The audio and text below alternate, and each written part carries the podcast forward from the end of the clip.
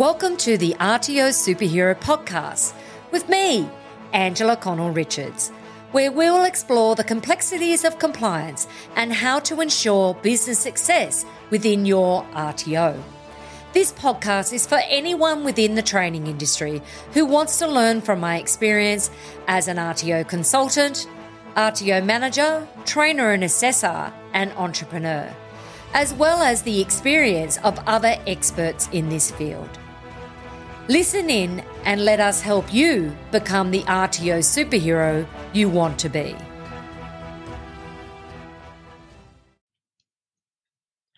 So, you've decided to launch an RTO. This is a big journey to go on when you decide you want to start an RTO. And for those that are on our podcast today who have been in the training industry for a while, you know how difficult it can be to maintain your ongoing compliance.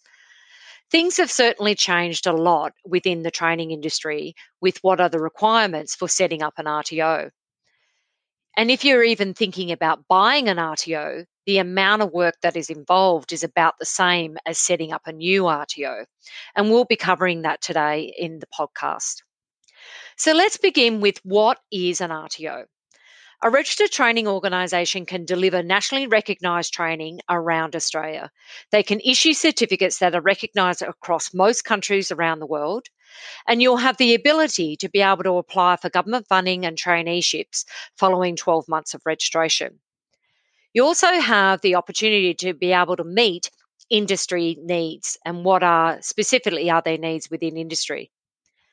You may also be interested in delivering training to international students, and that is where international students come into Australia and you're delivering training for them to then take back to their home country. This would be a CRICOS provider, so Commonwealth Register of Institutions and Courses for Overseas Students. The provider is responsible for reporting student attendance and academic monitoring to the Department of Human Affairs. With RTO registration, you can also offer nationally recognised training qualifications. There are some additional registration requirements for ELICOS courses if you decide you would like to deliver English language courses as well. So, who is the regulatory body? The regulatory body is ASQA, the Australian Skills Quality Authority. They have strict requirements for submitting your application to the government. ASQA are responsible for auditing your organisations prior to gaining registration. And an authorised auditor from ASQA is responsible for auditing your organisation, or what now is called assessing your organisation. So they uh, conduct an assessment. To find out more about ASQA, go to asqa.gov.au asqa.gov.au. So, the process for applying for registration with ASQA is quite extensive. ASQA are determining your capacity to deliver quality education. You need to ensure that you are ready to commence training with all the required resources at the time of submitting your application. There cannot be changes following submission. This includes your location, trainers, and training products. When you apply for initial registration, you need to demonstrate financial viability and also conduct a self assessment of your capacity to become a registered provider. So, what this means for you is you need to ensure that you are complying with the vocational education and training framework. So, this includes the standards for registered training organisations, the Australian qualifications framework, fit and proper person requirements, financial viability risk assessment, and data provision requirements. And if you're going for CRICOS registration, you'll also need to comply with the Education Services for Overseas Act, ESOS Act, and the associated legislation under the ESOS framework. And this also includes the National Code of Practice for providers of education and training to overseas students. There are a range of ASQA forms that need to be completed as well. This includes a fit and proper person form, which is a form to identify every senior person within the organisation is able to demonstrate that they are a fit and proper person to be able to operate an RTO. And this includes whether you have any family members who may have worked or uh, owned an RTO in the past. So they want to check all of your background when it comes to ASQA. The CEO is required to sign a statutory declaration declaring that they will be responsible for all of the compliance within the organisation. You're also required to complete a financial viability kit demonstrating how you'll meet the capacity to deliver training and assessment. And you'll also be required to complete a self assessment tool to demonstrate your preparedness for registration, very, similar to an in, internal audit. The documentation that you need to submit with your application includes a strategic business plan, a profit and loss prediction, training and assessment strategies for each training product you wish to add onto your scope, training and assessment tools, staff matrix, policies and procedures, and your marketing material. So, as you can see, there is quite a lot of documents that you'll need to have in place prior to your submission to ASQA. Popular to belief, there is a, a, big area where a lot of people don't understand all of the requirements of the documents that you need to submit. Uh, there is quite a few, and there's also the, a self assessment that includes a checklist that you have everything in place for your submission. There are additional requirements for CRICOS, and this is you've got to have a 9B building approval for the building that you wish to deliver. You need to provide a building floor plan, have a timetable for your CRICOS register, uh, include an international student prospectus that outlines who you are, what you do, and all of the training products that you wish to deliver. Need to have a letter of offer uh, template, student support services in place, and if you are putting ELICOS on your scope, you need to also have an academic manager. We often get asked, should I become an RTO or expand into CRICOS? What is the market like right now and what should I do? Well, this will all depend on your current circumstances. Are you in business right now? Do you need to have training uh, training background? Um, are you currently delivering non-accredited training for an RTO? So, it, or are you an RTO right now? So, if you are delivering non-accredited training, you really need to identify: does your industry require to have nationally recognized qualifications because there's no point in becoming an RTO if it's not a requirement of your industry. So you really need to go to your industry and ask them. Do you have access to an international training market? So, if you are thinking about becoming a CRICOS provider, do you have access to that market now? And if you are in business now, it might be that you're offering a service in consultation. Do you really need to add an RTO or training arm to your business? How will it work with your organization that you currently have? Another question that we get asked quite a bit is whether I should buy an RTO and is it worth the risk? So, the big thing is with buying an RTO is it's just about the same amount of work as it is to set up an RTO from scratch. So when you buy an RTO, there is a process that you need to go through for change of ownership. So as an RTO, and if you are a CRICOS provider, you are per- not permitted to transfer your registration from one legal entity to another. However, where a change of company shareholdings occurs, but the ABN and ACN of the entity registered with ASQA does not change, then the provider may continue as long as they notify ASQA of the change of ownership. ASQA refers to this event as a change of ownership. Change of ownership is where uh, ASQA actually considers is a significant risk to the organisation. The change involves the same process as initial registration, as I discussed earlier. ASQA considers change of ownership as the purchaser avoiding the scrutiny applied to initial applications. Changes to company shareholdings of 50% or more are considered a significant risk. ASQA has applied additional scrutiny when notified of significant changes of ownership. And in the 12 months after the change of ownership, this scrutiny is applied to ensure providers are appropriately prepared to deliver courses, continue to be resourced to deliver quality training outcomes, and comply with the regulatory requirements. And this includes the requirements of fit and pers- proper person requirements.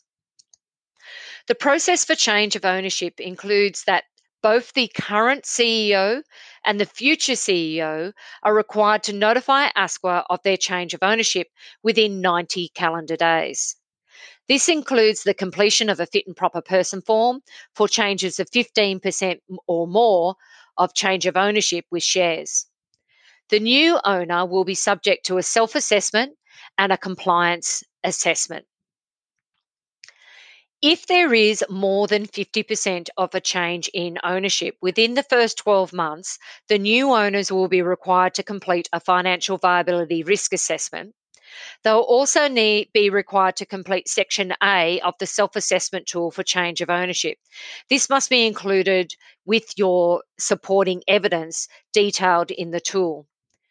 There are two versions of this tool a standard version and a version for ELICOS providers, so you'll need to check these out.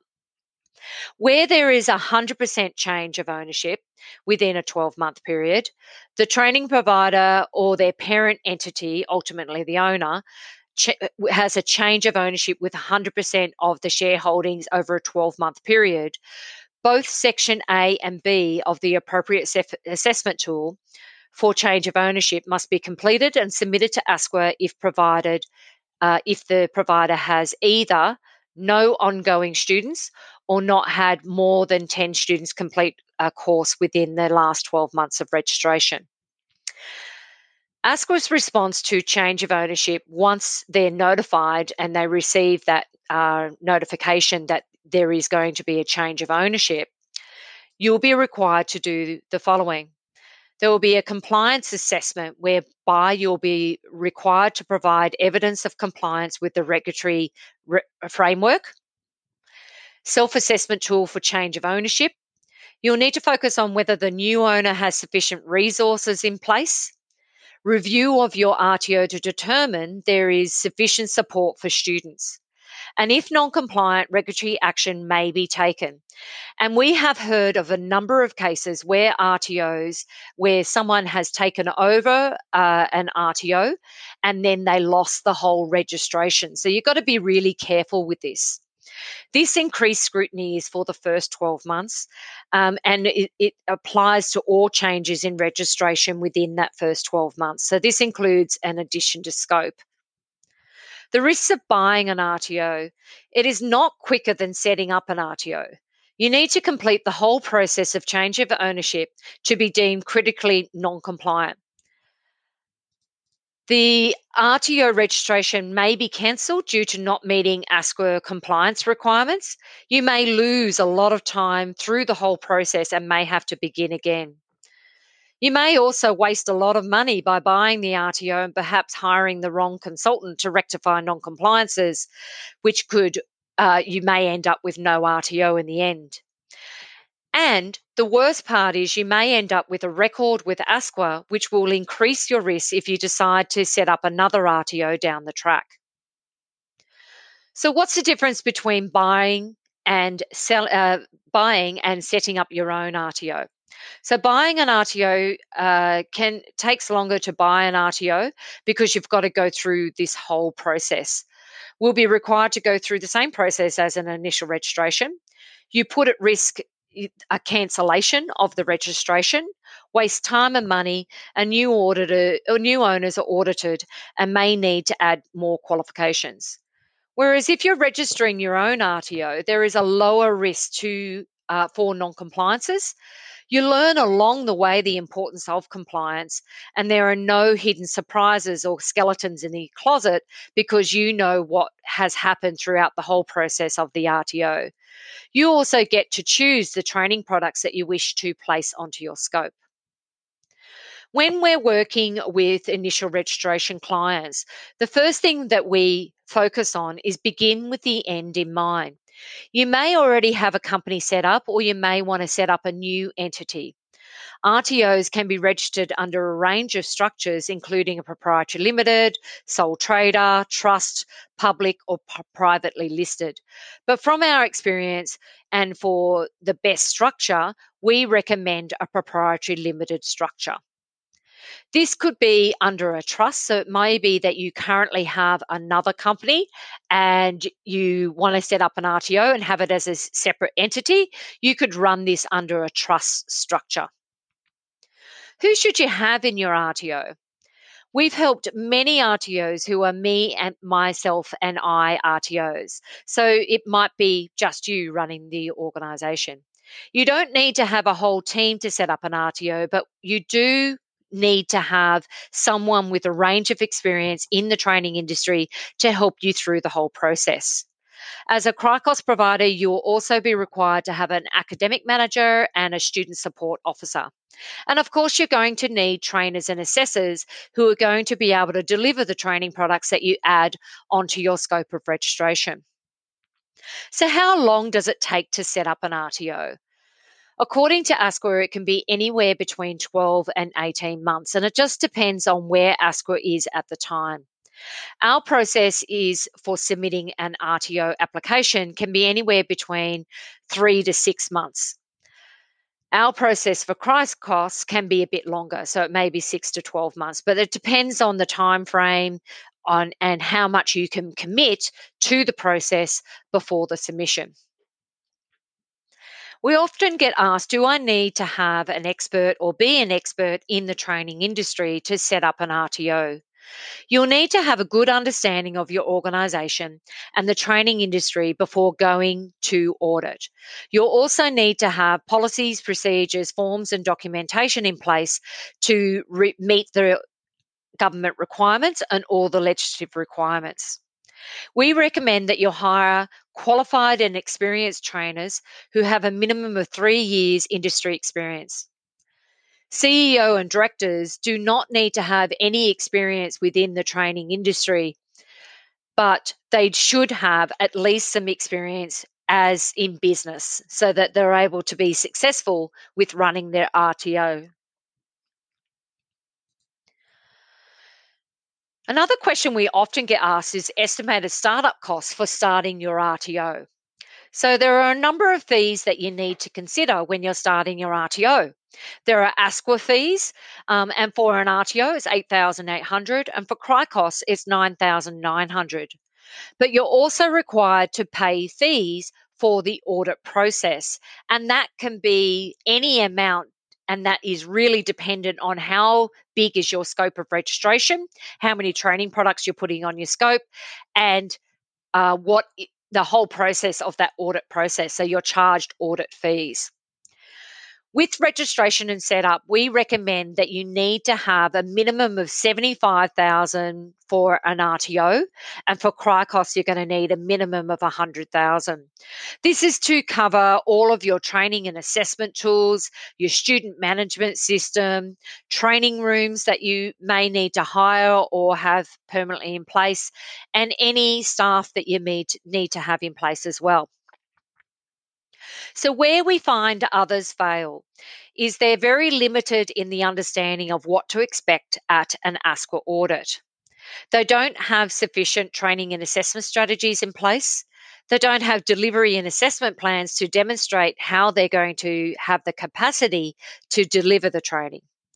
The trainers and assessors do not have sufficient skills or knowledge, and they're not able to demonstrate this through their uh, trainers matrix. You, uh, assessment tools do not meet the training product requirements. You do not have the capacity to deliver what they included within your financial viability and business plan. Don't have policies and procedures and documentation that meet all the compliance requirements. And the training facilities do not meet the training product requirements. Or you don't hire the right team in the first place. The risks of setting up without expertise can be big to you and your organization. This can be personally and also business. This includes loss of money, missing crucial doc- documents at audit, not being properly prepared for your ASQA audit, wasting a whole heap of time. Stress can be financial and emotional, getting overwhelmed with the ASQA requirements and end up with being imposed with the sanction. So, what happens if you are non compliant? ASQA provides a, an, a, an assessment report following the assessment. ASQA no longer has rectification and reconsideration processes, so you need to get it right the first time. If it's a minor risk, you'll be provided with a recommendation for uh, rectifications that you can undertake in the future. But if it's a critical risk, your application may be rejected and you'll be given the option to apply again. So, if you really want to solve your ASQA audit risks and you really want to get your RTO kickstarted, we really recommend that you hire a team of experts, people that are have a good understanding of the RTO requirements and the legislative requirements. You could navigate registering your RTO on your own, but the risk that you have there is you need to work out how to prepare your RTO for initial registration on your own, identify the best training products to put on your scope to get the best results. You need to identify what you think will be compliant or non compliant within your application. And you take the risk of going to an ASQA audit on your own. You may waste time and money and discover you're non compliant and did not meet the registration requirements, and spend money to fix the RTO following your ASQA audit and end up getting overwhelmed and stressed. The real cost to this is losing that time and money, losing focus on what is your real goal and getting rejected by ASQA.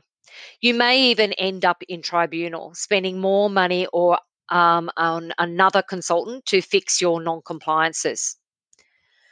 Whereas if you hired an expert and someone who actually really knows what they're doing with over 30 years of experience in the training industry and experience with compliance requirements and ASQA audits and has proven systems and practices within their organization, you're going to have a lot more success rate when you get to audit. And one of the things that we do at Vivacity is we make sure that we not only consult you through the process to gain your registration, we also coach you on the business side of running your RTO. We have weekly masterminds where we're coaching you and keeping you accountable on how to grow your business. We provide online training, webinars, one on one coaching. Uh, we also have over 30 years of experience in the training industry. We have extensive experience in writing policies, procedures, and documentation to meet the compliance requirements, which is going to be crucial moving into the future because the standards are set to change. We are undergoing a VET reform at the moment, and all of the legislation will be changed. Some of the things that you need to be aware of when you're hiring a RTO consultant is to make sure that there are no hidden fees. This is one thing we're proud of at Vivacity. We are transparent when it comes to our fees, and your expenses are genuinely what we want to do is to save you money. When we work with our clients, we provide you with training and expert support weekly calls from our client liaison officer, monthly webinars on how to implement the policies and procedures within your organisation, and we also prepare you for your ASQA audit. We have a range of online courses that we offer that also uh, guides you and coaches you through the whole process. I implore you, if you are looking at setting up an RTO, that you get an expert on your side, someone that can help you that has a systematic approach to gaining your registration, including industry recognized leader on your side and expertise in the industry to get you through quicker. Quicker. We can get you started straight away. But you need to really look at who is the ideal consultant for you? Who's going to be your dream team when it comes to setting up an RTO? Do they have the experience? Do they have the knowledge? Do they have the connections where they can connect you with other suppliers within the industry? So that is my how to launch an RTO. There is a lot of processes in there that you need to have in place, um, including making sure that you have all of the policies, procedures, forms, and documentation. You need to have a strategic business plan, a training and assessment strategy for each training product you wish to have on your scope. And you need to be able to meet all of the financial viability risk assessment requirements and assistance with submitting your ASQA application online. If you'd like to know more about how Vivacity can help you, you can go to vivacity, V-I-V-A-C-I-T-Y dot com.au to learn more about how Vivacity can help you. I hope you enjoyed this podcast and I'll look forward to catching up with you again soon. Thank you for joining us at the RTO Superhero Podcast with me, Angela Connell Richards. Please take a moment to rate and review the podcast on your preferred podcast app. Each rating and review helps me fulfill my goal of helping training organisations around Australia to learn and grow in compliance and business success.